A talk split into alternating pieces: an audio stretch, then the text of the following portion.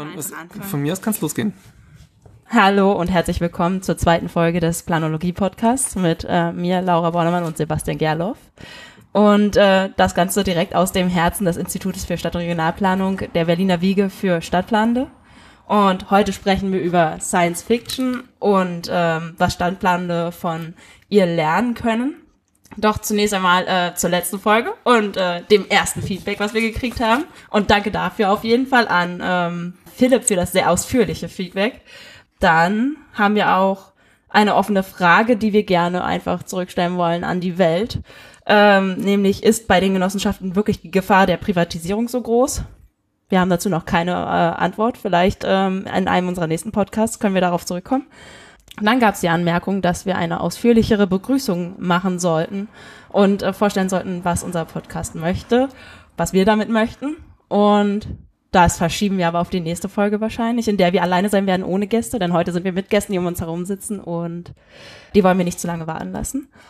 Dann war noch eine Idee, Folgen zu machen, die kürzer sind und nur eine Perspektive auf ein Thema geben, davon dann aber eben mehrere für ein Thema zu machen, die aber eben jeweils kürzer sind können wir aufgreifen, aber da müssen wir natürlich auch selber aufpassen, dass wir nicht unkommentiert unter Umständen Leute stehen lassen, deren Meinung wir nicht vertreten.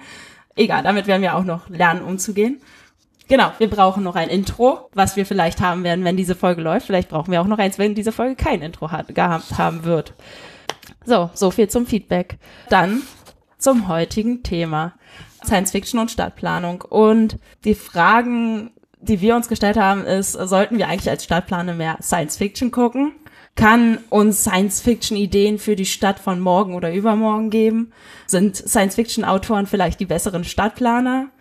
Oder ähm, auch die Frage, in die sich auch das ähm, Projekt, über das wir reden werden, ähm, ge gerichtet hat, ist, ob und in welchen Bereichen Werke der Science Fiction die Stadtpolitik ähm, ihr eine Orientierung geben können und Potenzial und Risiken aufweisen kann von Entwicklungen, die wir gerade mitmachen oder die kommen werden. Und ähm, genau, dazu gab es ein viermonatiges Forschungsprojekt, was eigentlich relativ kurz ist für so ein Forschungsprojekt.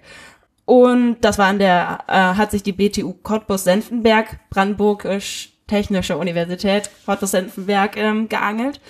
Ja, genau, das war, ähm, komme ich gleich zu. Die haben zu dem Titel Sci-Fi Cities Stadtzukünfte in Kunst, Literatur und Video einiges ausgewertet. Der Bericht, wenn sich jemand dafür interessiert, erschien 2015 und heißt von Science Fiction Städten lernen, Szenarien für die Stadtplanung. Und der ist frei herunterladbar auf der Webseite des BBSR, des Bundesinstituts für Bau, Stadt- und Raumforschung weil es ein schöner Einstieg ist und weil ich mich dafür auch besonders interessiere, werden wir auch wahrscheinlich ähm, eben anfangen mit, wie lief das überhaupt ab mit dem ganzen Forschungsprozess. Außerdem hilft das äh, unseren Gästen auch nochmal, sich in das ganze Thema hineinzudenken. Wer sind die Vertreter dieses Projektes und unsere Gäste heute hier? Das ist zum einen der Moritz Maikemper, ehemaliger Student der Stadtplanung äh, an der ja an derselbigen Uni, wo er jetzt auch wissenschaftlicher Mitarbeiter ist am Fachgebiet Stadtmanagement. Steffen Krämer, wissenschaftlicher Mitarbeiter und Doktorand am Lehrstuhl für angewandte Medienwissenschaften an derselben Uni. Und äh, vorher hast du die, äh, ein Diplomstudium absolviert in Gesellschafts- und Wir Wirtschaftskommunikation mit Schwerpunkt audiovisuelle Medien an der UDK und Bodo Rott, künstlerischer Mitarbeiter am Fachgebiet plastische, plastisches Gestalten und vorher ein Studium unter anderem an der damals HDK in Berlin und auch äh, Kunst in Nürnberg. Möchtet ihr noch irgendwas ergänzen zu euch, was euch wichtig ist? Vielleicht an der Stelle, dass wir das äh, noch mit zwei Kolleginnen äh, gemeinsam gemacht haben. Caroline Petsch war damals auch Mitarbeiterin am Fachgebiet Stadtmanagement und Belinda Ruccio ähm, am Fachgebiet Entwerfen und Gebäudekunde der BTU. Ähm, die sind jetzt heute Abend nicht mit dabei, aber gehören also auf jeden Fall auf gleicher Augenhöhe mitgenannt. Ja, Gut, dann noch eine Offenlegung vorweg. Ähm, Moritz kenne ich äh, jetzt schon seit längerem durch hochschulübergreifende Aktivitäten, zum Beispiel rund um die Organisation des Hochschultages. Und ähm, an der Stelle ist halt eigentlich dieser Podcast auch dem ähm, Zweck zuzuordnen, den wir selber ähm, im Rahmen des Hochschultages ähm, oder wo wir das Problem im Rahmen des Hochschultages äh, innerhalb der Stadtplanung dis äh, diskutiert haben, dass eben unsere Wissenschaft vielleicht gar nicht so gut in der Öffentlichkeit wahrgenommen wird und ähm, wir auch was dazu beitragen können mit einem Podcast unter Umständen, das Ganze besser zu kommunizieren. Und ja, dann fangen wir doch einfach an, über das Projekt zu reden. Die erste Frage, hat das Projekt Spaß gemacht?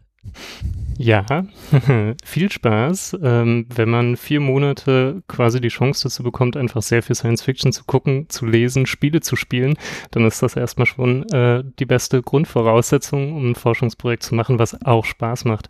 Es war allerdings auch anstrengend. Vier Monate, du hast es ja schon gesagt, ist eine relativ kurze Zeit für den Umfang, den wir da bewältigen wollten. Und insofern sind abgesehen von den sozusagen uns Hauptzuständigen für das Projekt ähm, haben wir auch noch viel äh, Input von außen bekommen, was uns dabei geholfen hat, einfach Werke erstmal überhaupt in die nähere Auswahl zu, ähm, zu bekommen und dergleichen. Also insofern, äh, ja, es hat Spaß gemacht, äh, aber es war wirklich sehr, sehr wenig Zeit und äh, eben auch anstrengend. Ja. Ihr habt wahrscheinlich nebenher auch, habt ihr noch nebenher was anderes gemacht? Lehre, Definitiv, ja. War, ja klar, ja. ja. Also wobei man auch noch dazu sagen kann, die Publikation ist erst etwa ein Jahr, glaube ich, danach erschienen. Also wir haben sozusagen, wir hatten die Finanzierung für die vier Monate und dann wurde schon klar, da steckt also viel dahinter und ähm, haben dann danach auch noch sozusagen etwas Zeit in die Publikation investiert und auch das äh, Ganze weitergedacht. Na, also wie sozusagen wir die Zeit, in der wir uns mit dem Projekt beschäftigt haben, war länger als vier Monate, aber die eigentliche Untersuchung ähm, war darauf begrenzt leider. Ja. Weiß nicht, erzähl doch mal, wie, wie kam es dazu, dass dieses Projekt zustande kam und ähm, ja, Moritz. Ja, wir haben eine Ausschreibung gelesen. Das BBSR wurde ja eben schon erläutert, also das Bundesinstitut hat äh, das äh, als Auftragsforschung äh, ausgeschrieben und dann haben wir das gesehen und dachten, also auf gut Deutsch, das ist ja geil, ja, das wollen wir unbedingt machen. Nur leider stand da eine kleine äh, ein kleiner Haken drin in der Ausschreibung, nämlich gefordert waren fundierte Kenntnisse in der neueren Kulturgeografie. Ich habe es jetzt nicht nochmal nachgelesen, aber ich bin mir ziemlich sicher, dass das so hieß. Hatten wir nicht. Hat, hat auch niemand von uns, glaube ich. Aber über glückliche Fügung, weil eben irgendjemand jemand kannte, der wieder jemand kannte, fanden wir dann relativ schnell zueinander und haben dann äh, eben offensichtlich ein überzeugendes Angebot vorgelegt, weil so wurde uns das wiederum rück, äh, gespiegelt vom äh, Stefan Güntner, das ist der damalige Mitarbeiter gewesen beim BBSR, der das betreut hat, äh, dass er eben sagte, unser Angebot hätte ihm gut gefallen. Und das war dann im ersten Moment insofern überraschend, weil wir eben dachten, naja, wenn wir schon nicht so richtig zu diesen Ausschreibungskriterien passen, äh, ob, da, ob wir da Chancen haben. Ja, aber andererseits waren wir auch überzeugt, dass diese Konstellation bildende Kunst, äh, Medienwissenschaften, Architektur und Stadtplanung, die wir da eben vereint haben, äh, durchaus auch schon was äh, hermacht. Ja? Und das hat also offensichtlich funktioniert. Das war sozusagen so das Vorab, bevor es erstmal losgehen konnte. Okay. Wie lange wie lang hattet ihr Zeit dafür? Oder habt ihr gebraucht, um euch zu bewerben, also die Bewerbung zu schreiben? Das sind entweder vier oder acht Wochen, glaube ich. Das ist eine relativ kurze Frist. Vor allem, das ist jetzt eher ein Detail, aber ne, das muss ja in der Hochschule dann, ja. also bis man das Angebot rausschicken darf, muss das dann erst noch da in der Verwaltung geprüft werden und so weiter. Also das war alles ziem, äh, ziemlich kurz ähm, und ging auch nur, weil wir eben eine kleine Uni sind und dadurch die, also die Kommunikationswege entsprechend äh, kurz waren. Ja. Okay, und dann habt ihr angefangen irgendwann. Dann haben wir angefangen. Ja, erst wurde noch ein bisschen verhandelt über die Länge, ne? Die haben das nochmal gekürzt, glaube ich, um einen Monat, nachdem sie es uns zugeschlagen hatten oder sowas. War da nicht so? Das kann sein, das, das weiß war, ich gar nicht mehr. War, ja. Wurde nochmal ein bisschen spannender dann. Mhm. Ja, und dann haben wir uns getroffen und dann war viel auch erstmal Begriffe klären, weil wir festgestellt haben, dass in jedem Feld Begriffe verwendet werden, aber völlig anders mhm. gefüllt sind. Ne? Das war ganz oft. Ja, das stimmt. Das war also, ich war zum ersten Mal in meinem Leben damit konfrontiert, zu erklären, was ist eigentlich eine Stadt. Da erinnere ich mich noch gut an unsere, ja, ja, an unsere Gespräche in, innerhalb der Stadtplanung. Naja, gut, man hat das vielleicht im Studium im ersten Semester mal gehört, eine Definition, was ist eine Stadt? Und dann nach, muss, man sich muss man sich eigentlich nicht mehr erklären, weil alle wissen das, ja. Und in dem Moment, wo man eben mit einem Künstler oder einem Medienwissenschaftler da zusammensitzt, äh, ist das nicht mehr so banal, diese Frage. Und das hat tatsächlich einiges an Kraft gekostet, aber auch wiederum viel Spaß gemacht gemacht, ja. Also genau, dazu muss man auch noch sagen, dass die Ausschreibung wirklich maximal breit war. Ähm, also es wurde, äh, es ging um Science Fiction und es ging um die Medien Film, ähm, Literatur, Video und Games. Ja, ähm, ja Games. Mhm. Ich äh, weiß nicht, ob da sogar in der Ausschreibung noch ein fünftes mit dabei war, was wäre Kunst äh, als solches auch. Und ähm, das setzt erstmal voraus, dass, also zumindest von der medienwissenschaftlichen Perspektive, dass gar nicht alles für uns erstmal Medien wären an sich, sondern vielleicht irgendwie schon andere Konstellationen. Also müssen wir erstmal klären, warum sozusagen wählen wir diese aus, ähm, warum haben die überhaupt was mit Science Fiction zu tun oder nicht? Gibt es in der Kunst sowas wie Science Fiction oder ist das nicht eigentlich etwas, was nur auf die Literatur oder den Film beschränkt ist? Also solche ganzen Fragen mussten wir uns erstmal stellen, wir untereinander, aber auch gegenüber dem Auftraggeber, weil natürlich ja. als der, als die Ausschreibung gemacht wurde, man sich vielleicht nicht über alle kleinen terminologischen Feinheiten sozusagen Gedanken gemacht hat. Also das war ein spannender Prozess zu Beginn. Ich, ich finde es ganz nett, das kommt ja immer wieder vor, dass ähm, wenn Auftraggeber Aufträge äh, formulieren, sie in der Regel erstmal erklärt bekommen möchten, was sie mit diesem Auftrag eigentlich selber wollen sollen. Ähm ja. Genau. Aber zum zum Thema Begriffsklärung, ich fand ähm, auch spannend, als ich dann gesehen, gelesen hatte, Science Fiction und Stadtplanung, hatte ich irgendwie sofort so ein, so ein Bild im Kopf, aber auch der Begriff Science Fiction ist ja äh, relativ schwammig am Ende dann doch. Was, wie, wie habt ihr den definiert? Also wir haben versucht, sehr pragmatisch zu sein. Wir haben nämlich, ähm, das kann man auch im Bericht lesen, wir haben ähm, sehr viel Zeit darauf verwandt, ähm, einen Begriff zu finden und sind letztendlich immer auf seine Unschärfe gestoßen. Also eigentlich fast alle Autoren, die sich oder Autorinnen, die sich mit Science Fiction beschäftigen, weisen immer darauf hin, es gibt eigentlich nicht sowas wie eine allgemeingültige Definition von Science Fiction. Ähm, und wir haben uns dann einfach sehr pragmatisch daran orientiert, wenn ein Werk von sich sagt, ich bin Science Fiction, also wenn Autoren oder Autorinnen, Verleger ähm, sozusagen sagen, das ist ein Science Fiction Werk, dann reicht uns das.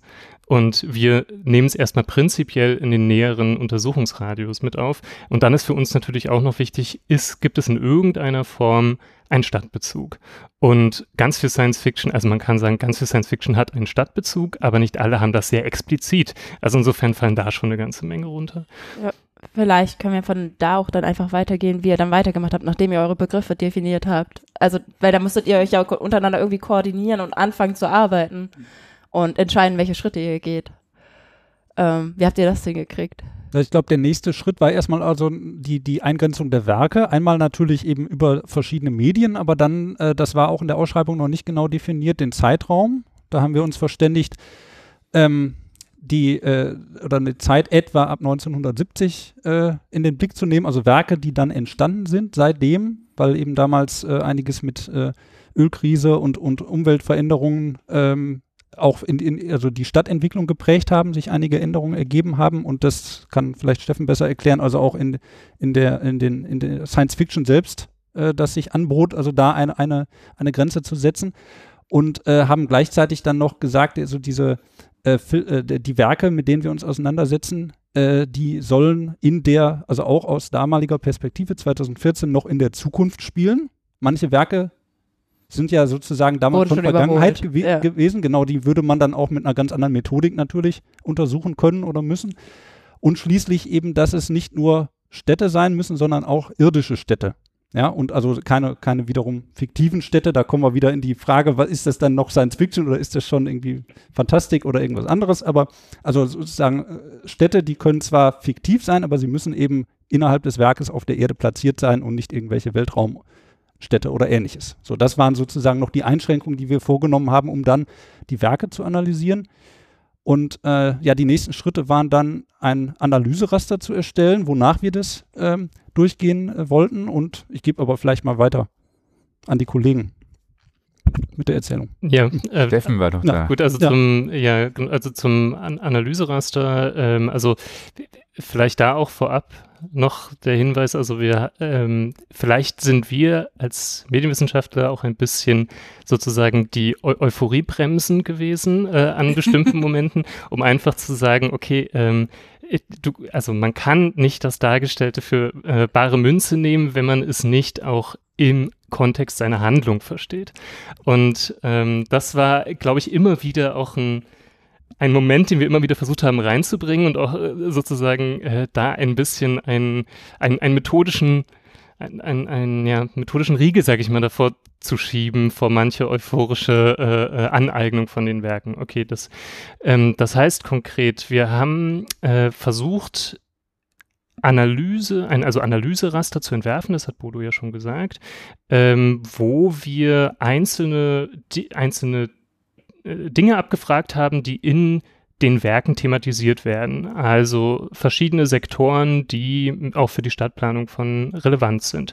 Wir haben aber auch abgefragt, wie die Welt, die dort beschrieben wird oder die dort gezeigt wird, wie die gestaltet ist. Und ganz wichtig dabei ist zum Beispiel, ob sie auf, äh, ob sie Konflikte ähm, auch räumlich repräsentiert. Ein klassischer Konflikt äh, in äh, Science-Fiction-Darstellungen ist zum Beispiel zwischen einem Oben und einem Unten. Also es gibt sozusagen die herrschende Klasse, die äh, in einem Schloss über den Wolken lebt oder bei Blade Runner in einem sozusagen Palast, der, ähm, der, der, der das maximale Oben der Stadt markiert. Und es gibt ein Unten, wo die niedere Klasse oder sozusagen die Aufbegehrenden leben. Und ähm, dass es diese beiden Räume gibt, sozusagen ein Oben und ein Unten, hat auch einfach eine Handlungsfunktion, nämlich einen Konflikt sehr plastisch darzustellen, nämlich den zwischen Oben und Unten, zwischen Arm und Reich und dergleichen.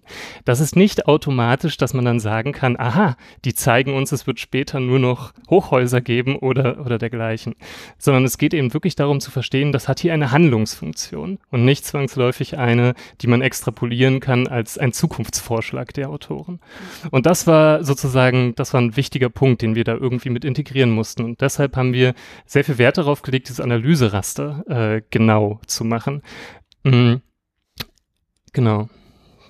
Ja, also da, um das vielleicht nochmal zu pointieren, auch, also wenn wir über, über die Stadtgesellschaft reden, dann gehen wir ja davon aus, es gibt eine wie auch immer geartete Mittelschicht. Ne? Und die ist eben für Science Fiction tendenziell weniger spannend als dieser harte Kontrast. Und deshalb äh, kommt sie in vielen Werken gar nicht vor oder nur am Rande.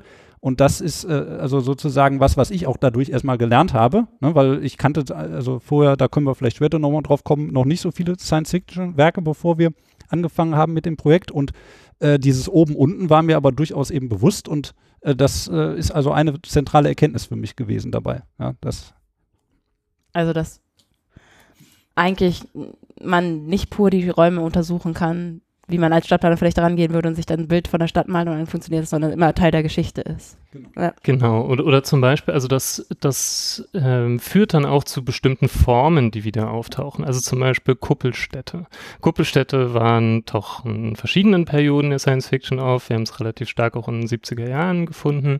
Ähm, und die Kuppelstadt kann man sozusagen deuten als ein architektonisches Element. Aha, Kuppeln scheinen zu der Zeit besonders, besonders beliebt zu sein.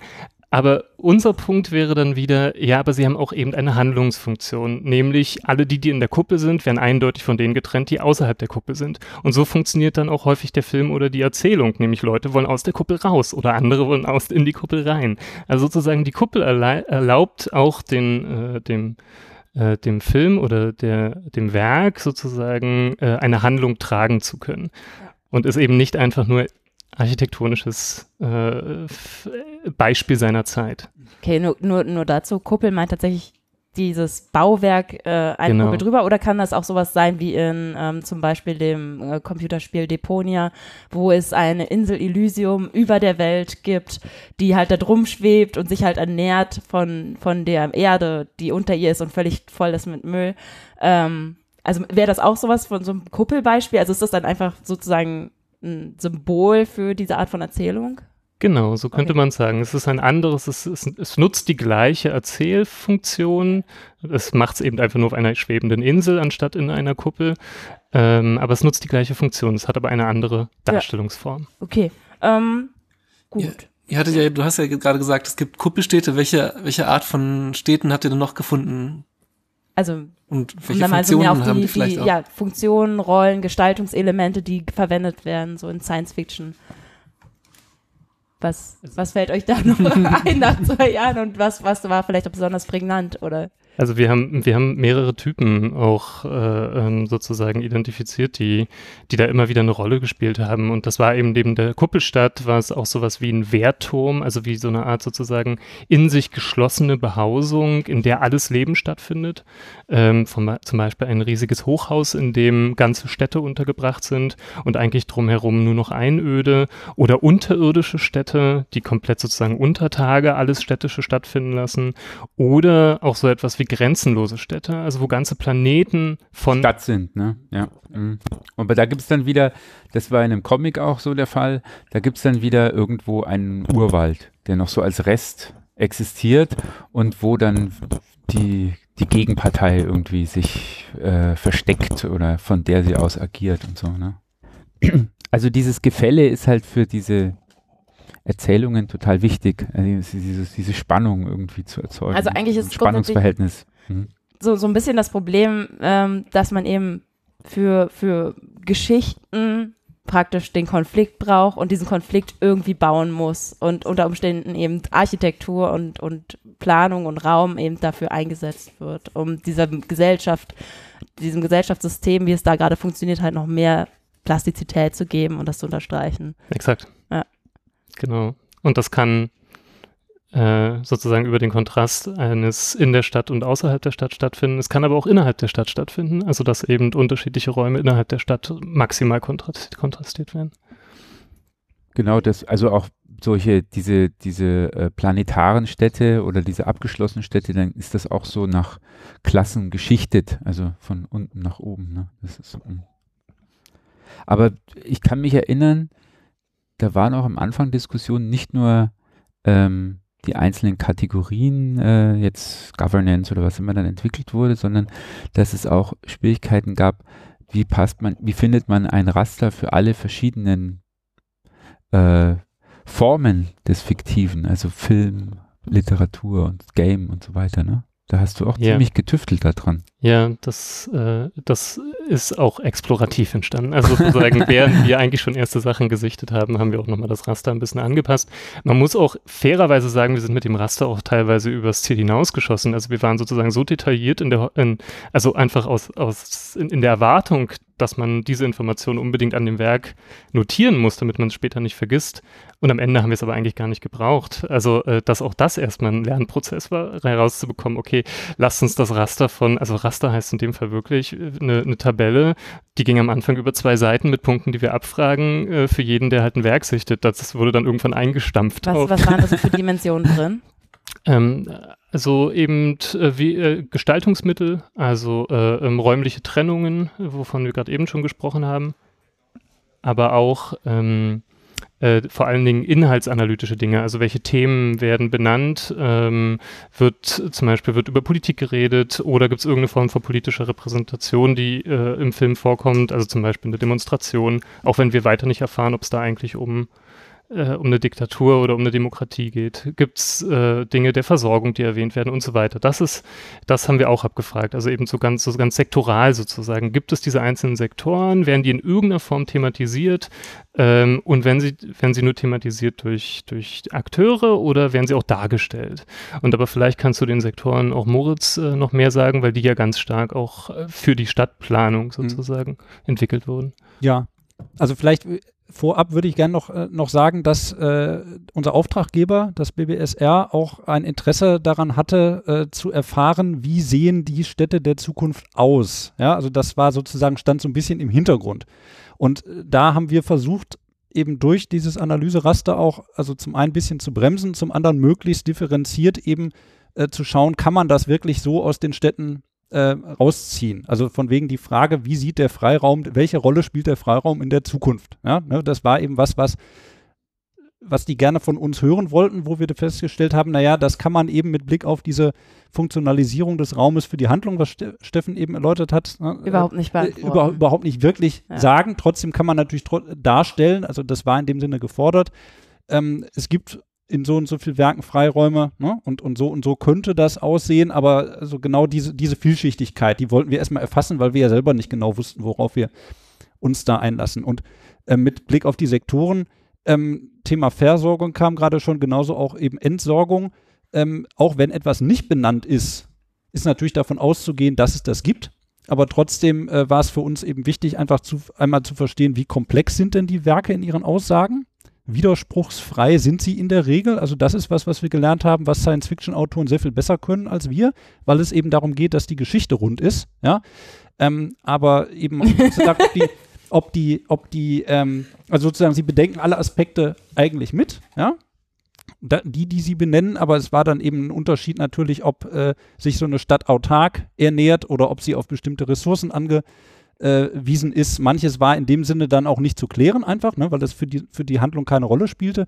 Und äh, ja, das waren also sozusagen eben, äh, einige Sektoren waren eher gestalterisch, räumlich orientiert und andere waren funktional. Aber hast du gerade gesagt, dass wir Stadtplaner keine runden Pläne aufstellen können? Das wollte ich so damit nicht sagen, aber trotzdem, also nicht, nicht, dass wir keine runden Pläne aufstellen, aber ich habe schon den Eindruck, dass wir ganz oft bei der Planung ähm, aus einer bestimmten Perspektive planen und äh, dass alles rund ist, nicht so sehr im Mittelpunkt steht. Also jetzt, ich weiß nicht, als Beispiel, wenn ich jetzt, äh, nee, es, es fällt mir tatsächlich schwer, das jetzt so, äh, also im Vergleich von Stadtplanung und Science Fiction auf den, auf den äh, Punkt zu bringen. Aber wenn ich, ich sag mal als, ein, als Beispiel, als Stadtplaner jetzt mit Blick auch, vielleicht äh, greife ich ein bisschen da, da, vorweg, äh, was wir dann am Ende lernen können von Science Fiction. Wenn, wenn wir Prognosen lesen, im Jahr 2030 werden die Hälfte aller Fahrten von Autos in Deutschland mit selbstfahrenden Autos ähm, durchgeführt werden, dann wissen wir nicht, ob das stimmt. Aber ich habe noch nicht erlebt, dass das in der Straßenraumgestaltung, in einer Planung, die ja durchaus für mehr als 10, 15 Jahre gebaut wird, dass das da wirklich eine Rolle spielt und thematisiert wird. Ja, also wenn ich jetzt zum Beispiel, wenn es um das, die Anzahl von Parkbuchten geht beispielsweise, ja, dann müsste ich ja eigentlich vorgewarnt sein, wäre meine halt mein, mein Anspruch von, eine, von einem solchen Szenario, dass ich sage, ähm, wir wissen zwar nicht, ob es dann selbstfahrende Autos gibt und wie viele es wird, aber wir müssen uns dann höchstmögliches Maß an Flexibilität in die Planung mit einbeziehen, weil es sowas gibt. So, und da sind wir, so ticken wir aber nicht. Ne? Wir denken nicht, was könnte alles mal möglich sein und das greifen wir alles ein in die Planung und so planen wir. Und da ist da ist Science-Fiction-Autoren sind da eher unverkrampft. Ja? Oh ja, die sind auch die, viel freier. Die sind viel freier, genau. So, ja. Und die machen einfach eine Geschichte, die machen eine, eine runde Sache und die interessiert es ja auch nicht, was da sonst noch eventuell hätte passieren können, ja, sondern das ist einfach deren Welt, die konstruieren. Das kann man vielleicht eher äh, vergleichen mit einer, mit einer Lego-Stadt oder SimCity oder wie auch immer, ja. Also man hat so bestimmte Elemente und man ist aber ansonsten völlig frei und das, ja und, und entwickelt da was von null auf. Und das ist in der Regel doch konsistenter als das, was wir als Stadtplaner in einem bestehenden Kontext machen. Ja, vor allem, unsere Planungen sind ja schon davon geprägt, dass wir ähm, in der Zeit stetig vorangehen und nicht zurückspringen können. Und wenn ein Autor merkt, ein Künstler merkt, dass am Ende seines Werks das Werk so nicht funktioniert und einzelne Details am Anfang nochmal geändert werden müssen, damit das Ende überhaupt äh, da ankommt, wo es hin soll, dann kann er das. Wir sind dann leider schon zehn Jahre weiter und merken, dass wir größere Flughäfen bräuchten ja. oder sowas. Zum Beispiel, ja. Ihr, ihr hattet ja ähm, angedeutet, dass es, ähm, also ihr hattet gesagt, ihr habt äh, mit euren Werken so dann ab den 70ern angefangen, sie zu untersuchen und weil es da diese, schon diese Periode auch mit Überbevölkerung und solchen thematischen Sachen gab und ihr habt ja gesagt, es ähm, gibt dann immer wieder andere Themen, die sich da so durchziehen. Was, was gibt's denn, womit beschäftigt, hat man sich beschäftigt? Oder ist vielleicht heute so das Thema? Naja, das, das, äh, da gibt's schon, da gab's schon merkliche Veränderungen. Also es, der, der Anfang war ja diese, dieser Bericht Club of Rome diese, diese Analyse. Ja. Und weil auch viel von der Science-Fiction-Literatur bis dahin ist auch schon irgendwo behandelt worden in Büchern und so. Ähm, aber zum Beispiel gibt es dann diese, also der künstliche Mensch natürlich ab einer bestimmten Zeit, der nochmal stärker wird. Davor ist es auch in den Filmen und so, ist äh, Überbevölkerung und, und äh, Ernährungssicherheit, wie das hergestellt wird und so. Also da, das, ähm, da kann man schon so ein paar hm. Haken noch einschlagen. Fällt dir noch einer ein? Also wenn wir das mit dem, also was ganz deutlich war, war bei diesen Comics, ähm, so ab den 80er Jahren bis zu den 90ern waren viel so diese künstlichen Menschen oder künstliche Intelligenz. So, so Blade Runner oder äh, also oder diese, das ist jetzt auch verfilmt worden, wie heißt denn das? Ähm, dieser Manga, der jetzt, der ist, der ist jetzt vor kurzem ist ja, wieder rausgekommen. Ghost in the Shell? Ghost in the Shell, ja, das ja. ist ja auch ein altes, ja. äh, alter Manga aus den 80er Jahren. Vielleicht wäre das auch ein Moment, wo wir auf diese Unterscheidung von Themen und Szenarien mal zu sprechen kommen könnten, die wir äh, gemacht haben in unserem, in unserer Studie. Also da geht es gar nicht so sehr um eine historische Unterteilung von Themen, die, wie es in den 70er Jahren war und welche Themen jetzt mehr eine Rolle spielen, sondern es ging eher generell darum, alle diese Werke, die wir haben, eben von 70ern bis jetzt, ähm, nach so besonders zentralen Themen abzufragen, die darin eine Rolle spielen und dann aber zu sagen, vielleicht haben zwei Werke das gleiche Thema, aber sie gestalten es unterschiedlich aus. Und diese Unterscheidung, die wir da gemacht haben, ist das eine haben wir Szenario genannt, das andere haben wir Themen genannt. Und ich kann einfach mal ein paar Themen nennen, sozusagen, die in den Werken immer wieder eine Rolle gespielt haben. Ähm, das war medizinische Versorgung, äh, das hat Bodo ja schon gesagt, ökologisches Bewusstsein, ähm, aber auch Technisierung der Lebenswelt ganz ganz generell. Und damit verbunden auch so etwas wie Grenzen des Menschlichen, also, also mit der Technisierung des Lebens, der Lebenswelt, also ähm, und Grenzen des Menschlichen, wenn man jetzt so ein Thema nimmt, kann man sagen, das kann in unterschiedlichen Szenarien ausgedeutet werden. Die eine Variante ist, dass man Cyborgs und Klone präsentiert, klassisches Thema der Science Fiction sieht man immer wieder.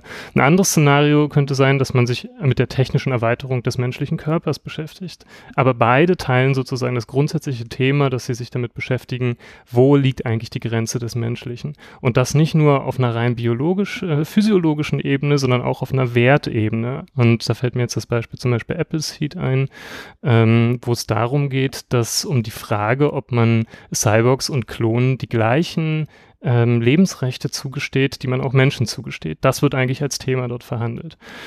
Genau, also ähm, um vielleicht noch ein paar andere Themen zu nennen, die immer wieder eine Rolle spielen, das ist äh, staatliche Gewalt, was sind die Grenzen staatlicher Gewalt, ähm, inwieweit wird man psychologisch kontrolliert von einer höheren Instanz. Ähm, also Techniken der, der Kontrolle. Genau, Techniken der Kontrolle. Physische Gewalt oder psychische Gewalt oder Einflussnahme. Mhm. Genau. Was, wir hatten ja, das Komische war, dass wir in der bildenden Kunst, also wenn man jetzt mal die Comics da separiert davon, dass wir da ganz wenig Beispiele gefunden haben. Und eines davon, äh, hier von Constant, das New Babylon, war ja eigentlich so eine positive Vision. Und die haben wir reingenommen, weil es in der bildenden Kunst wirklich so wenig Beispiele gab, ähm, die aber auch eigentlich vor der Zeit, bei der wir angesetzt haben, ähm, schon geschaffen wurde, die Arbeit. Also das ist von 69 oder ein bisschen früher, 68 oder so. Ähm, und da ist es aber, der Charakter ist da aber auch noch so positiv. Also das hat sich ja auch, der, also der Charakter, den, den die Szenarien angenommen haben, der hat sich auch gewandelt. Mhm. Mhm. Und gleichzeitig gibt es auch wiederkehrende Themen, wenn man zum Beispiel ähm, und auch Szenarien, ähm, das sind dann eben einfach Motive, die, die sozusagen Karriere gemacht haben innerhalb des, des, der Science Fiction. Also ich denke da jetzt an den Vergleich zum Beispiel Soylent Green und Cloud Atlas. Ja, da liegen 30 Jahre dazwischen. Ich, also lass mich lügen, vielleicht sind es auch äh, ein bisschen mehr sogar. Ähm, das eine ist in den 70er Jahren, ich glaube, Soylent Green, Cloud Atlas ja eben gerade erst, ähm, also aus den 2010er Jahren. Und in äh, Soylent Green gibt es die, äh, die, das fiese Szenario, dass ähm, äh, Menschen äh, nach ihrem Tod zu ähm, Spoiler. zu, ah. zu, Nahrung verarbeitet werden. Problem. Ich glaube, ich glaube, das ist okay. Ansonsten jetzt zehn ja. Sekunden skippen oder ja, sowas. Genau. Allerdings, ja. ja, genau, zu Nahrung verarbeitet werden. Und das gleiche Motiv wird von bei Cloud Atlas aufgegriffen, aber für die Cyborgs. Ja. Ähm, also das ist auch ganz interessant, dass einfach bestimmte Motive sozusagen dann wechseln und scheinbar sozusagen war das im Kontext der Überbevölkerungsdiskussion in den 70er Jahren, wurde das, wurde das verwendet und es wurde aber nochmal ver verwandt in 2010er Jahren im Kontext der Frage nach Cyborgs und Menschlichem. Aber in diesem Abschnitt von Cloud Atlas wird ja auch, also der, der ja auch in der Zukunft spielt, ähm, wird ja unglaublich viel in, in einen, einen Geschichtsstrang dieses Films reingepackt. Also das ist ja nicht nur dieses Soil and Green Thema, wie, hm. wie machen, wie gehen wir mit Ressourcen um, sondern das ist ja auch, ähm, ich glaube, Neo Tokio. Mhm. Heißt es da so? Und ähm, da geht's ja dann Neo Seoul. Oh, falsch. Ähm, und in einer Szene gehen sie ja auch raus und sie, sie schauen beide über diese Stadt und es gibt einen oben und einen unten wieder mal, aber das unten ist im Absaufen, weil der Meeresspiegel gestiegen ist oder ich weiß nicht mehr. Ich glaube, das war der Grund. Und äh, dann, dann sagen sie auch, ja, ja, und äh, wenn das so weitergeht, ist äh, demnächst auch der obere Teil mit dran und wir müssen noch höher bauen. Ähm, Also Klimakatastrophen und sowas wird ja, also der Film greift ziemlich viel auf. Stimmt. Aber Ja. das ist, nochmal kurz zurück, also das ist aber schon das auch, was, was aufgefallen ist. Also bei den, bei der Kunst war das eben Constant New Babylon und dann Atelier van Lieshout, Mhm. Stadt der Sklaven. Also ich meine, allein schon die Titel, ja. Mhm. Bei dem einen ist so die Idee gewesen, die moderne Gesellschaft wird den Homo Ludens völlige Freiheit geben, der kann sich dann äh, in Muße entwickeln. Äh, äh, dann erklär kurz kommt- das Wort Homologen. Also äh, Der diese, spielende die, Mensch. der spielende Mensch, der sich äh, quasi ohne, ohne Zielsetzung äh, von irgendeiner Erwerbsnotwendigkeit oder sowas ähm, seine Fähigkeiten bedient und da irgendwas äh, erzeugt. Ähm, und und äh, das ist ja dann eigentlich nachher total weg. Also das sind total negative Utopien, die da entfaltet werden. Okay, hat natürlich auch mit der Handlung zu tun, weil es spannender ist, ähm, eine Konfliktsituation jetzt zu zeigen. Aber es war auffällig. Ist ja auch im Cloud Atlas, glaube ich, so, dass der Film ja auch ganz bewusst die nochmal auf Soylent Green verweist in einem anderen Abschnitt. Also, ähm, ähm, wo jemand dann ähm, aus dem Altenheim abhaut und äh, schreit, Soylent Green ist Menschenfleisch. Also diese, ähm, der Bezug, Ah, das ist das Ja. Ende von dem, von, von Soylent Green, oder? Die, genau, das ist, äh, Mhm. einmal ist das am Ende Na, so, das, aber, aber genau, in, aber es ist äh, ein Filmzitat. Der, Ja, ja, der, genau. Und Cloud Atlas macht das Filmzitat, aber selber auch. Also ist es vielleicht auch diese, bezieht er sich vielleicht auch ganz bewusst dann nochmal auf Soylent Green. Bestimmt. Ja. Und wenn man jetzt, aber wenn wir nochmal fragen, was können wir aus diesen ganzen vielen Sachen, die in so einem äh, Film sozusagen wie Cloud Atlas drin sind, was können wir da jetzt rausziehen? Und müssen wir da nicht irgendwie eine Unterscheidung treffen zwischen den einzelnen Clues, die uns da gegeben werden? Also zum Beispiel, du hast angesprochen, dass es ähm, da ja auch Umweltkatastrophen eine Rolle spielen.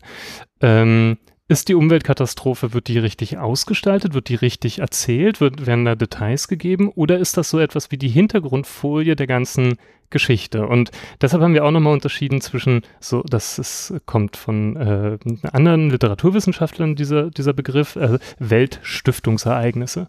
Und ähm, zum Beispiel so etwas wie die Naturkatastrophe kann der Grund sein, warum dieser Science- Science-Fiction-Werk überhaupt erst ansetzt. Da wird gar nicht weiter darüber erklärt, was ist jetzt eigentlich das Detail der Naturkatastrophe, aber das ist einfach der Grund, weshalb jetzt die Welt so ist, wie sie ist, fertig. Und insofern mussten wir uns auch immer fragen, ist das jetzt etwas, was uns im Detail gezeigt wird oder wird es sozusagen nur mal erwähnt? Und ähm, da haben wir dann versucht, so ein bisschen so Gewichtungsunterschiede zu machen. Also zum Beispiel wäre die Frage der Naturkatastrophe bei Cloud Atlas, jetzt kann ich mich nicht mehr so super dran erinnern, aber ich glaube mehr eine hintergründige Sache als eine vordergründige Sache.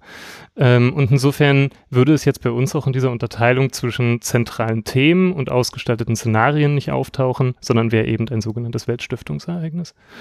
Genau, und ja, aber das, das ist eine Schwierigkeit natürlich, weil wie du sagst, so viel steckt da häufig drin. Interne Zitate zu anderen Filmen oder zu anderen Werken. Aber das konntet ihr jetzt gar nicht alles aufgreifen, weil es sollte ja immer noch. Oder? Also diese, diese ganzen, also wie, ähm, oder im Großen und Ganzen würde man sich ja fragen, jetzt hat das, ähm, hat, hat der Bund Geld ausgegeben, um Menschen dafür zu bezahlen, Filme zu gucken und Kunst anzustarren und zu analysieren. Und ähm, dann habt ihr eure Raster geschaffen und am Ende ist ja irgendwie immer noch die Frage, was, was hat das Ganze gebracht auch? Also naja, hier das, haben wir eine tolle Übersicht über Werke ab.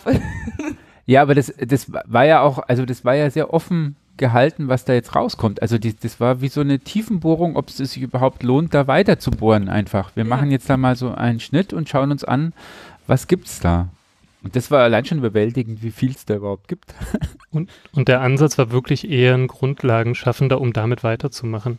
Und, ähm, und genau, da ist, äh, da ist eben zum Beispiel so eine Idee dieser, dieser Unterteilung, ähm, dieser schematischen Unterteilung in Themen und Szenarien, hat einen direkten Anwendungsbezug gehabt oder eine Hoffnung, dass es Anwendungsbezug haben kann, nämlich dass man zum Beispiel Stadtplaner fragen kann, sind, spielen die Themen für euch auch eine Rolle? Wenn sie Ja sagen, dann kann man gucken, spielen die Szenarien auch noch für euch eine Rolle und die meisten werden sagen, nee, das ist uns viel zu absurd. Die Themen, die interessieren uns, also Technisierung der Lebenswelt. Hm. Aber dass es auf einmal nur noch Cyborgs und, Kl und Klone gibt, das ist uns ehrlich gesagt zu krass. Aber dann könnte man einfach sagen, na gut, dann ist für die nächste Analyserunde, schauen wir uns dann eben nur Werke an, die das Thema spezifizieren und die unterschiedlichen szenarienhaften Ausgestaltungen dieses Themas. Also insofern, unser Ziel war schon, so eine Art Analysemethodik zu entwerfen, die auch anwendbar ist für Folgeforschung. okay, ihr macht dann ja, glaube ich, auch so einen Kanon eben an Themen auf, die dort thematisiert werden und die man eben auch weiterreichen kann an Kommunen, wem auch immer. Wen, wem würdet ihr jetzt sagen, würde dieser Forschungsbericht am meisten bringen, ihn zu lesen? am, am meisten bringen, ist schwierig. Ich glaube, das sind äh, so unterschiedliche Akteure können unterschiedliches daraus ziehen. Ja. Also ich denke jetzt erstmal vielleicht an den Bund. Also das, unser Auftraggeber, das Bundesinstitut, ist ja äh, unter anderem zuständig für die Politikberatung auf Bundesebene. So, und wenn ich jetzt an die Vorsorge für Katastrophenschutz denke, das ist ja auch im Bundesministerium und die haben die Reaktorsicherheit im Namen und so weiter, ja, ähm, dann kann ich schon aus äh, Science, äh, anhand dieser Science-Fiction ähm, äh, Geschichten äh, mir vorstellen, was passiert im Katastrophenfall. Ich nehme jetzt mal ein aktuelles Beispiel. Letzte Woche sind äh, Millionen Menschen in Florida auf der Flucht gewesen von vor einem Orkan. Ja, und die müssen versorgt werden. Die sind alle gleichzeitig äh, oder nutzen gleichzeitig bestimmte Infrastruktursysteme, die zusammenbrechen und ähnliches. Und äh, das einfach mal durchzuspielen, ja, das kann ich natürlich nicht. Ich kann zwar ein Planspiel machen, sozusagen so am grünen Tisch, ja, aber ich kann das ja nicht, ich, ich spiele das ja nicht real durch, ja. Also sag äh, halb NRW, fahrt mal bitte morgen auf die Autobahn, wir wollen mal testen, wie das ist, ja.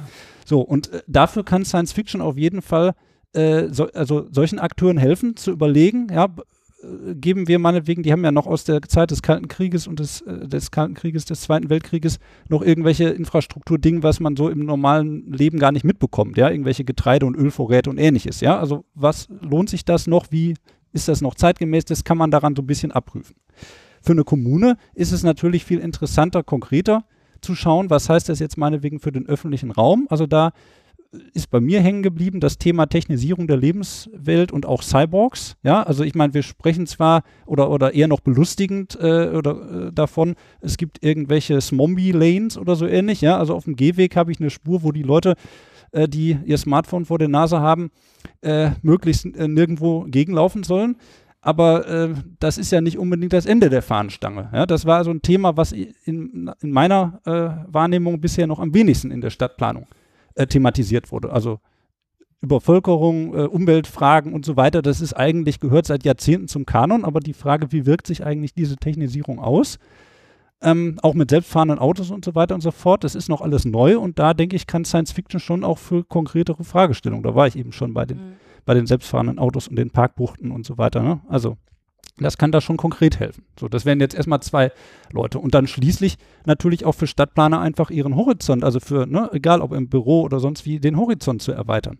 Was kann in Zukunft alles, äh, alles möglich sein? Das ist aber dann, also ich würde sagen, an der Stelle ist es ja so ein bisschen, mh, je mehr Science Fiction man also gucken würde, desto mehr mögliche Ideen kriegt man ja zugespielt und desto mehr kann man ja vielleicht auch seine eigene Arbeit reflektieren und äh, vielleicht auch mal ähm, erstmal nicht so die üblichen äh, Problemantworten suchen und ähm, auch mal andere Pfade mitdenken, die eintreten könnten. Und ähm, das heißt eigentlich ist es ein Plädoyer dafür, mehr Szenarientechniken zu verwenden, auch im Vorhinein zu Planungen vielleicht. Ja, absolut. Was Abs- Geld kostet, leider. Ja, ja, aber trotzdem, also das ist jetzt, kommen wir schon auch zu, ein, denke ich, unserem Kernergebnis eigentlich, also die oder der Schnittmenge, ne, wo, wo wir wirklich sehr viel lernen können. Wir arbeiten ja in der Stadtplanung oder beziehungsweise bei uns im Stadtmanagement, in der, äh, in der integrierten Stadtentwicklungsplanung arbeiten wir ja sowieso mit Szenarien. Ja, wenn wir ein integriertes Stadtentwicklungskonzept aufstellen, ist es ganz, ein ganz wichtiger Bestandteil, Szenarien zu äh, bilden. Aber meistens sind die in, bisher äh, äh, darauf beschränkt zu sagen, die Einwohnerzahl wächst ein bisschen mehr oder wächst ein bisschen weniger oder schrumpft, ja, je nach, je nach Kommune. Das sind so die Entwicklungspfade, die dann immer aufgemacht Genau, ja, und das ist aber natürlich sehr viel breiter. Ja, also entweder, äh, ich kann ja auch dann eben das nochmal das Szenario bemühen, äh, 50 Prozent der äh, Fahrten sind mit selbstfahrenden Autos, 10 Prozent der Fahrten sind mit selbstfahrenden Autos, 100 Prozent der Fahrten sind mit selbstfahrenden Autos. Ja, und diese Komplexität, die kann ich ja vervielfachen. Ne, medizinische Versorgung ist für äh, alle gewährleistet, nur noch für 10 Prozent gewährleistet und so weiter und so fort. Das kann ich, also es ist natürlich tatsächlich hochkomplex und ich kann das nicht alles im Einzelnen durchspielen, aber ich glaube, dass man da schon sehr eben, ja, wie du es gerade schon gesagt hast, sehr viel äh, lernen kann und auch lebenspraktisch umsetzen kann. Und jetzt noch eins drauf, also wenn man das weiterdenkt, ist das Plädoyer vor allem dafür, äh, oder meinerseits das Plädoyer dafür, dass man diese Flexibilität behalten sollte. Ja, nicht sofort eine, Fra eine oh Gott, wir haben eine Brachfläche in der Innenstadt. Wir wissen nicht, was wir mit diesem Gebäude tun. fünf Jahre ruhen lassen, zehn Jahre ruhen lassen. Irgendwann wird, wird man schon wieder brauchen. Ja, nicht sofort immer alles, weil wir haben einen hohen finanziellen Druck und ne, wir haben irgendwie eine Erwartungshaltung. Einfach mal die, also in, zulassen, dass auch noch unvorhergesehene Dinge passieren können und wir dann noch handlungsfähig sind. Das ist eigentlich das, was für mich, also für mich wirklich lebenspraktisch für die Stadtplanung man daraus lernen kann. Ich denke, es gibt äh, zwei Punkte eigentlich, die ich noch, äh, ähm, naja, eigentlich viel zu ergänzen gibt es gar nicht. Es gibt aber zwei Punkte, die ich trotzdem noch äh, erwähnen wollte. Das eine ist, ähm, ich komme ja nun nicht aus der Stadtplanung, insofern, äh, was mich einfach fasziniert, ist, dass man in der Science Fiction, eben weil sie so den Versuch haben, so viel abzudecken, so eine panoramische Schwenkung, hat mal jemand gesagt, äh, da zu machen über Themen, ähm, einen auf Ideen bringen, wie manche Dinge zusammenhängen, die man ansonsten nicht gehabt hätte. Also äh, ich habe das Beispiel, was mir immer einfällt, ist, äh, jeder hat eine personalisierte Drohne, ähm, die die ganze Zeit mit einem mitfliegt und den Kaffeebecher hält. Auf einmal bedeutet das, äh, dass äh, sozusagen der Raum, den man als Person einnimmt, inklusive Drohne, viel größer ist und man muss die Durchgänge viel breiter bauen. Ist jetzt mal, hätte ich sozusagen, wenn mir jemand sagt, es wird mir Drohnen geben, hätte ich darüber erstmal nicht nachgedacht. Wenn ich das so sozusagen als Ausgestaltung einem Film sehe, aha, fällt mir ein, stimmt. Also wahrscheinlich ist pers äh, persönlicher äh, Raum sozusagen und technische Entwicklung da direkt miteinander verquickt. Das ist jetzt vielleicht schon ein sehr verqueres Beispiel, aber man kann über ganz viele andere nachdenken, wo einem einfach so ein Werk auf einmal Verbindungen offenbart, die man so erstmal nicht äh, sofort gedacht hätte. Und das Zweite, äh, worauf ich auch noch hinweisen wollte, äh, wir reden immer über diese Zukunftsfrage äh, in der Science Fiction, aber das ist auch ganz wichtig, immer nochmal zu erwähnen, dass Science Fiction einen Gegenwartskommentar in sich trägt. Ganz wichtig, eine ganz wichtige Funktion von Science Fiction.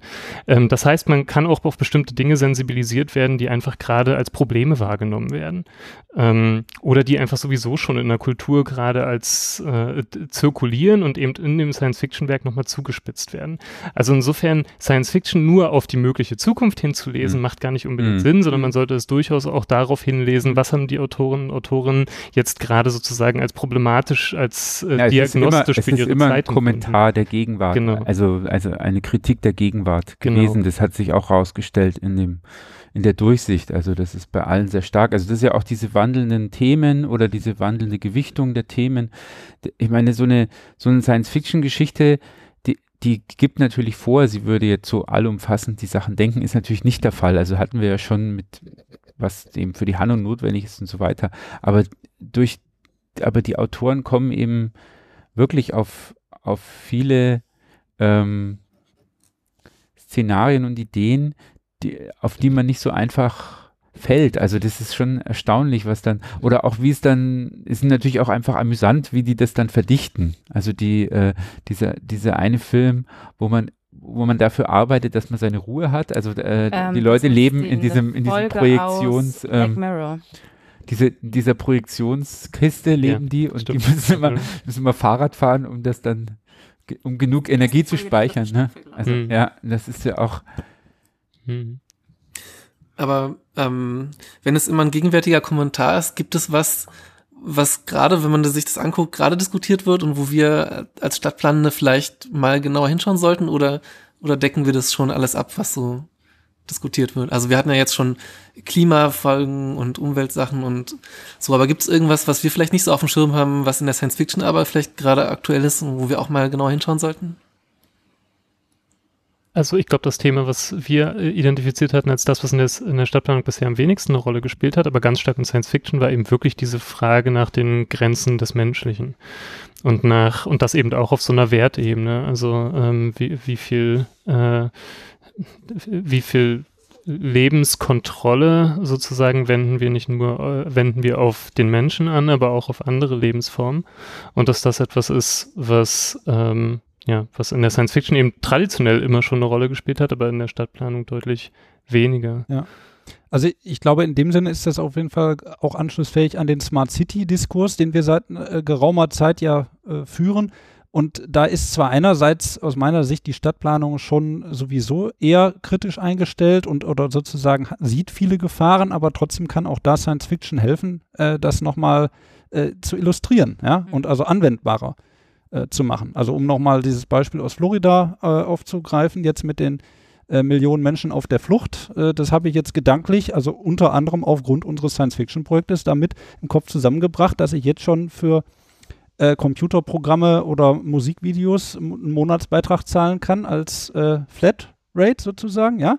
Und in 30 Jahren habe hab ich mir jetzt so gedacht, dann bieten mir Tesla, Audi, BMW, wer auch immer, die Monatsflat. Äh, wenn die Katastrophe kommt, dann fährst du auf der Überholspur. Ja? Oder wenn ich die eben nicht habe, dann eben nicht. So. Das ist ja Und- schon, Und das ist, ja, das ist jetzt, das ist jetzt nicht Stadtplanung, das ist eher Gesellschaftspolitik, aber in diesem Sinne hilft einfach Science Fiction, diese verschiedenen Entwicklungen zusammenzubringen und auch zu eben also Risiken auch äh, dahingehend abzuschätzen. Ja, also das, das ist ganz witzig, weil du gerade von Tesla gesprochen hast, dass es jetzt auch teilweise schon Realität ist. Es gibt ja verschiedene, also verschiedene Ausbaustufen von Autos, die Tesla verkauft mit verschiedenen Batteriefüllmengen. also wenn man auf der Flucht ist, könnte man quasi mit dem teureren Tesla weiterfahren als mit dem günstigeren. Es ist aber tatsächlich so, dass in allen Teslas die gleiche Batterie verbaut wird und dem günstigen nur über Software künstlich kleiner gemacht wird. Und jetzt, als die ähm, Flugkatastrophe in Florida war, die es ein Software-Update gab, dass äh, die günstigen Teslas auch mit erhöhter Batteriekapazität fahren können, damit die Menschen auch eben weiterkommen.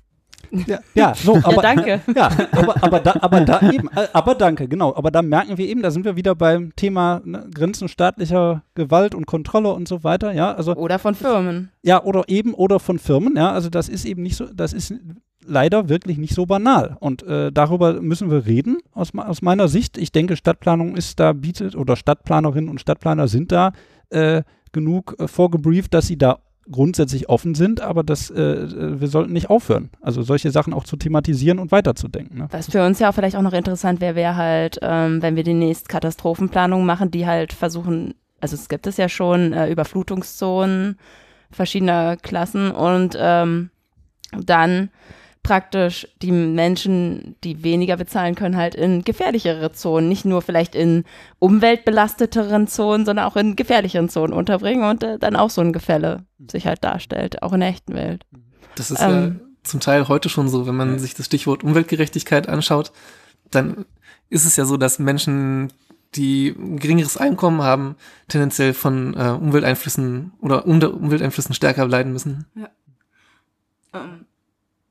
Da, also daran anschließend eben finde ich jetzt auch ganz zentral die Frage, für wen planen wir eigentlich? Das merke ich auch eben in, also in, in, der, in der Lehre, ja, das oder, oder generell so auf, in, in Fachdiskursen. Das wird eigentlich sehr wenig oder vergleichsweise wenig thematisiert. Ne? Ist dient Stadtplanung dafür, den, äh, also die Gesellschaft zusammenzuhalten? Dient es dafür, bestimmte Gruppen zu bevorteilen oder nicht? Äh, das ist äh, ist ja durchaus sehr, sehr unterschiedlich und äh, das äh, auch da, finde ich, kann Science Fiction gerade durch diese Überspitzung des Oben-Untens äh, uns durchaus äh, eine Warnung sein und Argument, äh, den Zusammenhalt ähm, zu fördern. Ja, ähm, also dazu direkt, ähm, ist ja auch so ein bisschen, was mich zum Beispiel auch 1984 gelehrt hat, auch wenn das, ist das Science Fiction? Hm, Nee, das ist nur eine Dy Dystopie, ne? Wie auch immer. Also, dass man durch, durch solche, ähm, sich nicht sich mit Literatur äh, zu beschäftigen, die jetzt nicht Fachliteratur ist, sondern eben vielleicht im weitesten Sinne Unterhaltung, dass, dass man eben dort auch Tricks lernt, die ja offengelegt werden durch solche Wer Werke, äh, wie Sprache einzusetzen, um etwas wie etwas anderes erscheinen zu lassen. Ähm, das, das ist ja zum Beispiel eben in der Stadtplanung die ja doch eher durch die Politik auch getrieben wird. Also in der, in der Uni lernen wir das eine, dass, dass äh, die, die Moral und die Ethik, wie wir, wie wir Stadt planen sollten, für alle nachhaltig und so weiter. Und am Ende machen wir auch Pläne, die vielleicht nachhaltiges planen, aber was dann am Ende tatsächlich auch umgesetzt wird und wo vielleicht bevorzugt Maßnahmen angebracht werden, welcher Art, äh, ist ja dann nochmal eine ganz andere Geschichte unter Umständen. Und das, finde ich, lernt man indirekt, wenn man, wenn man es darauf oder wenn man das mit so einem Auge liest, ähm, auch, dass eben die, dass alle Schritte einer Planung bis hin zur Umsetzung eben relevant sind. Und auch was danach noch damit passiert, ja. Absolut, ja. Und nochmal vielleicht zum Thema eben sozialer Zusammenhalt fiel mir gerade wieder ein. Ähm, ich habe ein Buch noch nach unserem Projekt gelesen, Die Verteidigung des Paradieses heißt das. Und äh, da ist, also das spielt in Deutschland in einigen Jahrzehnten und ähm, durch eine Katastrophe ist fast alles verwüstet. Äh, eine Gruppe, um die es da zentral geht, äh, bildet einen so starken sozialen Zusammenhalt aus, dass sie andere Menschen umbringen. Ja, weil eben sie Angst haben, die, dass die als Eindringlinge dieses vermeintliche Paradies da, ähm, also dass sie das zerstören könnten. So, also sozusagen sozialer Zusammenhalt führt zum Mord oder zum Totschlag, könnte man sagen. Ja, das lässt sich natürlich jetzt nicht eins zu eins äh, auf, auf die Realität übertragen, aber trotzdem, also zum, das erschien jetzt passend sozusagen zur, zum großen Flüchtlingszustrom. Äh, das hat bei mir schon einen Denkprozess darüber ausgelöst, wenn wir vom sozialen Zusammenhalt reden, was meinen wir eigentlich damit? Bezieht sich das auf das Stadtquartier, auf die Gesellschaft? Ja, also wer hält da eigentlich wen zusammen? Weltweit alle Menschen? In der Regel nicht, ja, und äh, wo, wo verläuft die Grenze? Wie, wodurch bilden wir die aus? Das äh, ja. ja, das sind also das sind Konflikte, die lassen sich nicht einfach lösen, aber es hilft zumindest, wenn man sie benennen kann und äh, da ja drüber reflektiert. Ich wollte kurz einen Schwenk machen, nehme ich nochmal zu dem äh, Gedanken zurück, ähm, dass durch Science Fiction oder durch durch Szenarien ähm, Stadtplanung besser werden kann, wenn man das dann frühzeitig einsetzt als Methode. Ähm, was ich auch noch irgendwie einen ganz interessanten Gedanken vielleicht finde, ist, dass wir vielleicht demnächst als Stadtplanende eher sozusagen unsere Szenarien für die Räume, die wir entwickeln, vielleicht von so einer Art Fangemeinde entwickeln lassen sollten, die Fanfiction über Stadtszenarien schreibt. Ich weiß nicht, kann man das irgendwie, kann man daraus ein Modell machen? Weil dann hätte man, also die Einbindung vieler, wenn man, wenn man das denn möchte, ähm, und auch vieler verschiedener Berufsgruppen. Ich meine, in letzter Zeit weiß nicht, habe ich mich ab und zu mal mit Menschen aus der Computer Science Community unterhalten und die stellen natürlich dann wie Medienwissenschaftler erstmal die Frage, was ist Stadt?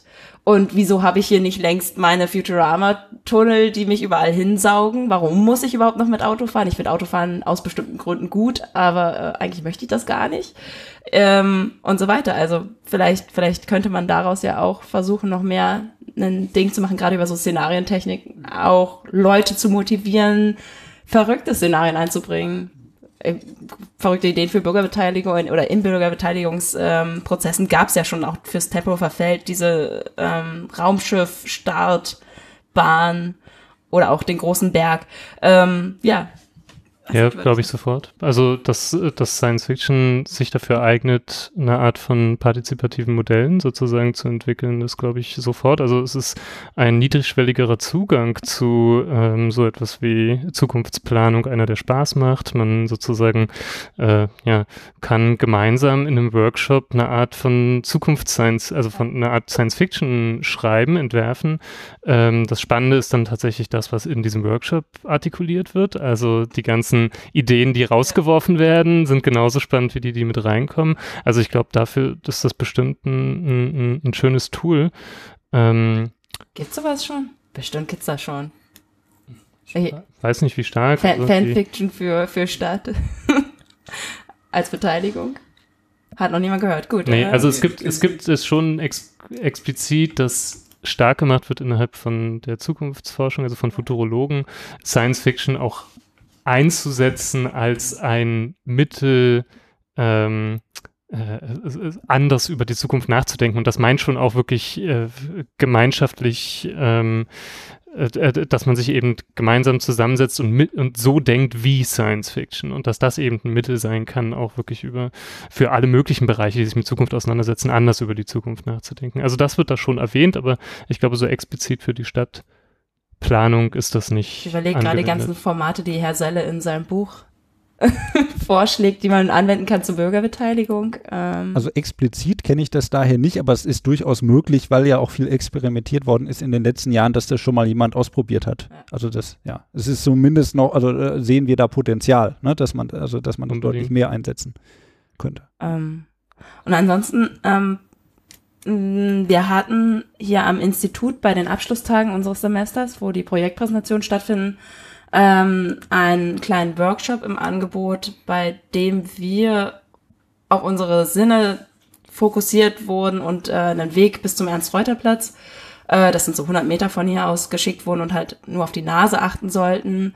Und als wir dann da waren, neue Aufgaben gekriegt haben, die damit zu tun hatten, dass wir uns praktisch diesen Raum, mit dem Raum beschäftigen, auf dem wir, in dem wir waren und ähm, zu unseren Erfahrungen Wörter gefunden haben und dann versucht haben, einen Tanz daraus zu entwickeln. Das war klingt erstmal verrückt. Eh, Am Ende hat es halt aber schon dazu geführt, dass wir eben halt A, auf diesen Ernst-Reuter-Platz gegangen sind, diese Mittelinsel, die eben in der Mitte dieses kreisförmigen Verkehrs ist, wo man ich war da sehr, sehr selten äh, in, in der Zeit, die ich hier studiert habe, viele andere auch, ähm, dass wir halt da überhaupt hingegangen sind und dass wir praktisch auch Seiten dieses Platzes überhaupt erstmal erfahren haben. Und dann frage ich mich halt, ob man nicht auch dieses Geschichtenschreiben über zukünftige Räume, bevor sie vielleicht überhaupt entstanden sind, ähm, ähm, nutzen kann für die Stadtplanung. Also das ähm, ein, häufiges Problem ist ja für uns Stadtplaner, dass äh, wir, wir, wir das Beste für die Welt wollen, den schönsten Plan machen, die, die Architekten Häuser bauen, die man, die man kritisieren kann, wie man möchte oder toll findet und und dann gibt's da öffentliche Plätze mit Spielplätzen und und Bänke und ähm, dann ähm, Gegenstände, die man vielseitig einsetzen kann und am Ende macht jemand was damit. Ähm, dass man eben, also der, die Idee ist ja schon, dass wir versuchen, Leute eben in den öffentlichen Raum zu ziehen, mit häufig mit den Planungen. Ähm, und vielleicht könnte man ja eben gerade durch dieses Geschichtenschreiben im Vorhinein A, nicht nur die Planung besser machen, sondern auch die Menschen schon dazu verführen, bevor sie in ein Quartier ziehen oder, oder wenn sie dabei sind, da reinzuziehen, eben sich mehr Gedanken darüber zu machen, was sie mit dem Raum machen können, wenn er denn dann da ist. Und dann schon direkt so eine Art Identifikation zu ähm, schaffen. Und der andere Gedanke, also einmal Identifikation, während ein neues Gebiet entsteht, vielleicht so als Einsatzgebiet. Und ähm, dann auch dieses Image-Änderungsding vielleicht, also dass man durch Geschichtenschreibung, sei es jetzt die Leute selber, die irgendwo wohnen, oder die ähm, Autoren, die man dafür auch einsetzen könnte, ähm, dass sie eben sozusagen quartierneue Images ranschreiben, indem sie Geschichten dort stattfinden lassen. Vielleicht ist das dann besser nicht der Tatort, wo die Leiche gefunden, der Ort, wo die Leiche gefunden wird, aber ähm, eben umgekehrt vielleicht ganz ganz andere Sachen. Also was auch immer man dann Räumen so zuschreiben kann. Also vielleicht kann es auch so eingesetzt werden. Ich weiß nicht, was meint ihr? Na, mh, du hast es schon angerissen und ich meine, die, ähm, die, ich glaube, es geht nicht um diese Geschichten, sondern es geht darum, dass die, die Kunst was Bestimmtes einbringt und das, das kann im Szenario kann das total offen sein, aber ähm, im, in, in der Stadtplanung gibt's gibt's ganz klare äh, Kriterien, die variieren oder da gibt's sicher auch messbare Sachen, aber in der, in der Kunst, ähm, da ähm, ähm, gibt es das nicht. Und es gibt aber trotzdem eine Größe und das ist immer der menschliche Körper und die, die, die, die, das menschliche Erleben. Und ähm, mit dem äh, geht man da um. Und von der Seite denken die das ja immer zu Ende. Also die diese diese ähm, Science-Fiction-Bücher, die sind ja wie so Versuchsanordnungen, die, die das dann durchspielen und, und halt in einem ganz kleinen, äh, in einer ganz kleinen Eingrenzung, aber dann halt zu einem ganz drastischen äh, Bild. Und, ähm, und das ist vielleicht etwas, was ähm, im Studium nicht so viel geboten wird. Also das äh, erlebe ich natürlich, weil ich solche Seminare mache, ähm, da in, dem, an unserem Lehrstuhl ähm, wo, wo immer wieder ein Thema ist, dass wir die Studenten eigentlich auf ihre eigene Körperwahrnehmung zurückbringen, die, die total wichtig ist. Ähm, nicht nur jetzt, da hat man nicht nur ein äh, äh unterhaltsames Erlebnis, sondern man nimmt ja auch anders wahr. Und dann denkt man den Raum auch anders. Ich würde trotzdem nochmal auf, also, äh, auf Laura zurückkommen mit den Geschichten. Also, dass sie, äh, hat Bodo nur kurz jetzt gesagt, äh, dass er das nicht so wichtig findet. Ich, ich kann mir eine Sache äh, sehr gut mit Geschichten vorstellen, nämlich, äh, dass, äh, das ist nur nicht notwendigerweise mit Science Fiction verknüpft, dass wir Geschichten nutzen, um eben zukünftige Räume äh, zu beschreiben. Das hat, bietet vor allem aus meiner Sicht mögliche Vorteile gegenüber den Visualisierungen, mit denen wir im Moment arbeiten die nämlich äh, ein ganzes Quartier in einem perfekten 3D-Rendering bei schönstem Sonnenuntergang zeigen, ja, und wir dann später auch im Rahmen von Bürgerbeteiligung und anderen Dingen ähm, kritisiert werden als Planer, wenn der Balkon auf einmal eine andere Farbe hat oder nicht alles exakt so aussieht. Ja, und äh, Planung ist ja auch nicht so, dass wir einmal planen und dann ist alles bis ins kleinste Detail auf Jahrzehnte vorbestimmt, sondern es gibt bestimmte Dinge, die sind fix und es gibt andere Dinge, die sind noch sehr vage. Und das kann aus meiner Sicht eine Geschichte, die geschrieben ist, äh, also als Worte, als Podcast, wie auch immer, ja, wo ich also nicht ein Bild vor mir habe, äh, kann das äh, mitunter sehr viel besser äh, beschreiben und eben dieses gemeinsame Geschichten schreiben kann dann wiederum, ähm, also sich die Zukunft auszumalen, kann diesbezüglich, denke ich, schon auch äh, eine Methode sein, die wir viel öfter äh, einsetzen können. Ja, das kann man natürlich jetzt wieder, kann man sagen, unter Marketingaspekten, ne? das war eben dieses neue Quartier, was entsteht. Also das kann man äh, aus verschiedenen Perspektiven und mit verschiedenen Zielsetzungen geh- oder missbrauchen. Ja? Also das Ja. ist sehr breit, aber ich glaube schon, dass da einiges für uns drinsteckt, würde ich sagen. Ich spiele jetzt mal wieder die methodisch interpretationsmäßige Bremse, die ich, am- die ich am Anfang schon vorgewarnt hatte. Ähm, also, aber eigentlich nur, um dir zuzustimmen. Ähm, aber eine Frage in den Raum zu werfen. Und das ist, vielleicht müsste man dann erstmal gucken, ob es immer Zukunft sein muss. Mhm. Über, also die, ob die Geschichte, Mhm. die dort geschrieben wird äh, oder geschrieben werden soll, eine zukünftige sein muss, ob es nicht auch einfach eine Alternative sein kann. Muss sie tatsächlich in der Zukunft stattfinden? Gibt das den Leuten, die gemeinsam an dieser Geschichte schreiben, vielleicht schon eine Instruktion an die Hand, die man gar nicht immer will? Vielleicht ist einfach, wenn man sagt, schreibt mal, wie es anders sein sollte. Vielleicht gibt einem das schon andere Clues, ähm, aber vielleicht nicht unbedingt bessere, nur jeden, jedenfalls andere. Also auch allein da habe ich schon den Eindruck, müsste man jetzt auch nochmal genau gucken, Mhm. äh, vielleicht auch eine Folgeforschung, Mhm. was ist der Unterschied sozusagen für solche Beteiligungstools, äh, wenn man kollektiv schreibt über ein Zukunftsszenario oder ein ein alternatives Szenario, was Ja. nicht zwangsläufig Ja, diese Zukünftigkeit mit in sich trägt. Ähm, also ich glaube, da ist äh, sozusagen, muss man nochmal genau hinschauen, ähm, was es aber nicht weniger spannend macht, im Gegenteil, eigentlich noch mehr dafür spricht, dann noch weiter hinzugucken. Ähm, es werden ja inzwischen echte Hacker eingesetzt, um Hacking in Serien echt darzustellen. Gab es jemals oder wisst ihr von, von ähm, Autoren, Künstlern, die sich durch echte Architekten, Stadtplaner haben inspirieren lassen und beraten lassen, wie, wie Stadt und wie Architektur echt aussehen kann? Also, oder ist das gar nicht nötig, weil man kann sich ja Stadt jederzeit angucken und dann selber Schlüsse ziehen und das nehmen, was man braucht? Ich kann es nicht beantworten. Also- Also ich entsinne mich zumindest an, an eine Recherche, die Belinda gemacht hat mit, ich kann nur das nicht mehr richtig mit den Daten wiedergeben, ein Gebäude, was real, ich glaube irgendwie bei Paris oder so steht und dann in einem Film, äh, also eine Rolle spielt. Also das ist vielleicht nochmal jetzt abstrakter gesprochen ganz wichtig zu sagen, Science Fiction beeinflusst schon immer irgendwie gesellschaftliche Entwicklungen. Wahrscheinlich nicht nachweisbar und direkt, aber irgendwie, ja, aber umgekehrt wird es natürlich auch immer davon beeinflusst. Ja, also Jetzt nehmen wir mal Metropolis aus den 1920er Jahren und, und, äh, und entsprechende äh, damalige städtebauliche Wettbewerbe oder so. Ja, also da, da gibt es schon äh, Querbezüge. Ob das jetzt so explizit ist äh, oder da über eine allgemeine Affinität, das kann ich auch nicht sagen. Aber so, also punktuell zumindest, oder waren so ein, zwei Beispiele hatten wir da, wo man das schon nachvollziehen konnte, dass ein konkretes Gebäude Pate gestanden hat für einen bestimmten Film. Aber ob jetzt beispielsweise Logan's Run, Kuppelstadt, ob die sich jetzt bei Buckminster Fuller hat inspirieren lassen oder irgendwelchen anderen Kuppelarchitekten, wüsste ich jetzt nicht genau. Ähm, aber wäre auch eine interessante Frage, der man nachgehen müsste. Naja, die, die Wege, äh, also ich meine, die, ein Großteil der Science Fiction, die dann äh, Realität wurde, kommt ja aus der Weltraumforschung oder der Militärforschung. Und die haben, die haben ja selber Science Fiction geschrieben mit riesiger Werbeaufwand, also was die alles versprochen haben, diese Ideen, man wohnt aus dem Mars, kommen ja direkt von der NASA. Und, ähm, äh, und ein guter Teil der Science Fiction, die hat das dann eben zu Ende gedacht. Ja, wie ist denn das, wenn wir da auf dem Mars leben? Was passiert denn dann da eigentlich? Also die haben ja eigentlich diesen, die, diesen äh, paradiesischen Zustand, der dann da versprochen wurde, haben die erstmal wieder runtergeholt äh, als, als reale Lebenswelt.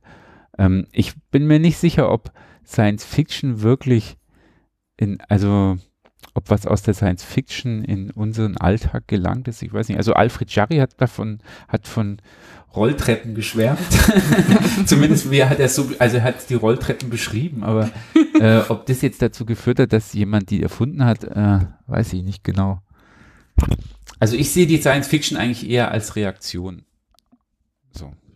Achso, ich dachte, die Frage war andersrum, ob sozusagen sozusagen sich Science Fiction äh, von Architekten hat beraten lassen. Ja. Oder von so, Stadtplanern und Architekten. Und das war, bin ich mir, bin das als Nee, aber das, aber das, also Buckminster Fuller hat, hat bestimmt für, Würde man für denken, die NASA, ne? hat, nee, hat bestimmt für die NASA viel, ähm, bedeutet. Die haben da bestimmt viel draus gezogen und über die, was die dann wieder als Werbung nach außen getragen haben, wanderte das dann auch äh, wieder in die breite Bevölkerung. Also ich halte es auch Also- für extrem wahrscheinlich, aber ich kenne jetzt kein konkretes Beispiel. Also ich kenne auch tatsächlich, das wiederum ist ganz interessant, ähm, wir haben so ein paar Werke gehabt, in denen, zu, in denen in der Science-Fiction-Erzählung selber die Figur der, äh, der oder äh, der Architektin oder Ar Architektin sozusagen oder des Stadtplaners oder der Stadtplanerin direkt eine Rolle spielte. Also ich erinnere mich an das eine Werk, da ging es um einen Keep, also um einen, äh, um einen Hochhausturm, in dem eine ganze Stadt, äh, in dem eine ganze Stadt platziert war. Und die Planer waren die höhere Klasse, die in ganz oben wohnt. Mhm. Und, daran erinnere ich, daran erinnere ich mich noch. Das erinnert mich daran, dass ich den Film High Rise immer noch nicht geguckt Genau, habe. darauf wollte ich gerade zu sprechen kommen. Es gibt auch einen Film, das ist kein Science Fiction, aber das ist vielleicht auch so ein bisschen zurück zur Frage, braucht man unbedingt Science Fiction, um solche Geschichten zu erzählen? Da geht's, ähm, ich weiß gar nicht, wann das spielt, aber das ist so ein, da geht's um so ein eher modernistisches Hochhaus und ganz oben lebt der Architekt und je weiter man im Hochhaus nach unten kommt, desto eher ist es dann so Arbeiterschicht. Und ähm, erst leben da alle irgendwie äh, ganz schön beieinander, aber man merkt, äh, je, je länger die Leute da alle leben, desto mehr spielen, kommen da Konflikte auf und irgendwann bricht das totale Chaos aus und der irgendwie ein brutalster. Klassenkampf. Aber das Merkwürdige ist, auch niemand will aus diesem Haus ausziehen. Die die bleiben da trotzdem, obwohl sie sich alle gegenseitig umbringen.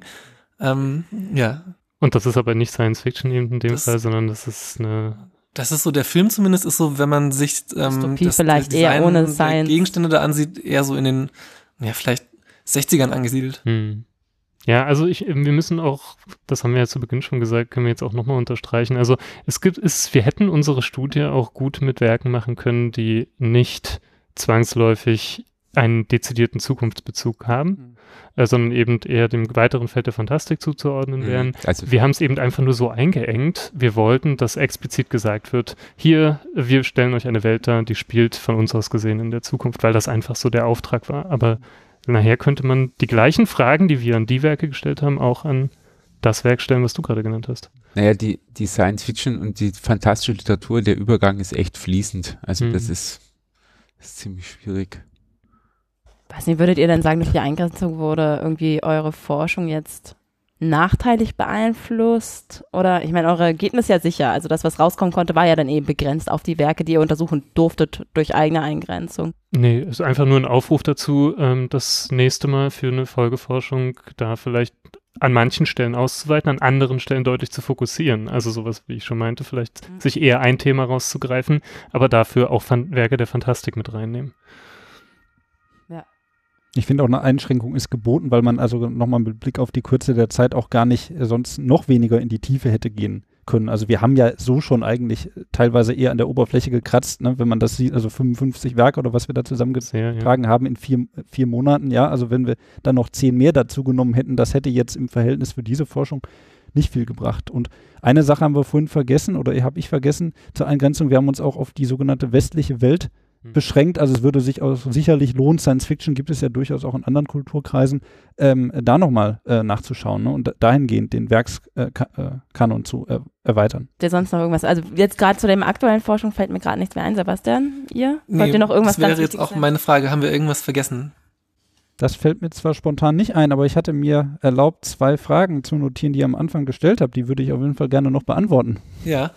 Und zwar einmal habe ich mir notiert, äh, ob Stadtplaner mehr Science Fiction schauen sollen. das würde ich unbedingt bejahen.